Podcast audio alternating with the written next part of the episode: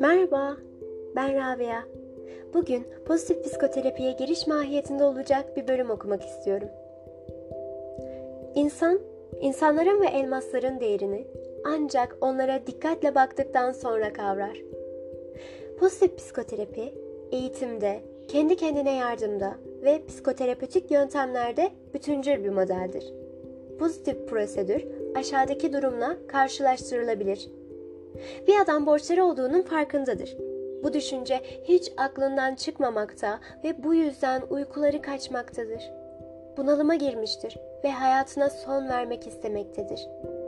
Bu eğiliminden iyi arkadaşlarından birine söz eder. Arkadaşı onun bütün endişelerini sabırla dinler. Sonra sözü o alır ama borçlarından hiç bahsetmez. Onun yerine adamın elinde başka imkanlar bulunduğunu ve kendisine yardım etmeye hazır olan arkadaşları olduğunu vurgular. Bu adamı şaşırtır. Duruma bakış açısı ansızın değişir. Borçları için tasalanmaması gerektiğini düşünür. Sorunu çözmek için yeterli güce sahip olduğunu ve sayısız çözüm yolu bulunduğunu fark eder. Pozitif psikoterapi çok aşamalı bir tedavi planı uygular. Pozitif psikoterapi sadece tedavi edilmesi gereken hastaya uygulanmakla kalmaz. Hastanın ötesine geçerek sosyal ilişkilerine de uzanır.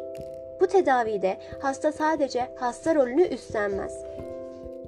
Aynı zamanda yakın çevresinin özellikle de anlaşmazlık yaşadığı partnerinin terapisti haline gelir. Hastanın hem hasta hem de terapist rolünü oynaması pozitif psikoterapinin ayırt edici özelliğidir. Bir yardım eli arıyorsanız kendi kolunuzun ucuna bakın. Kendinize iyi bakın. Göreceksinizdir.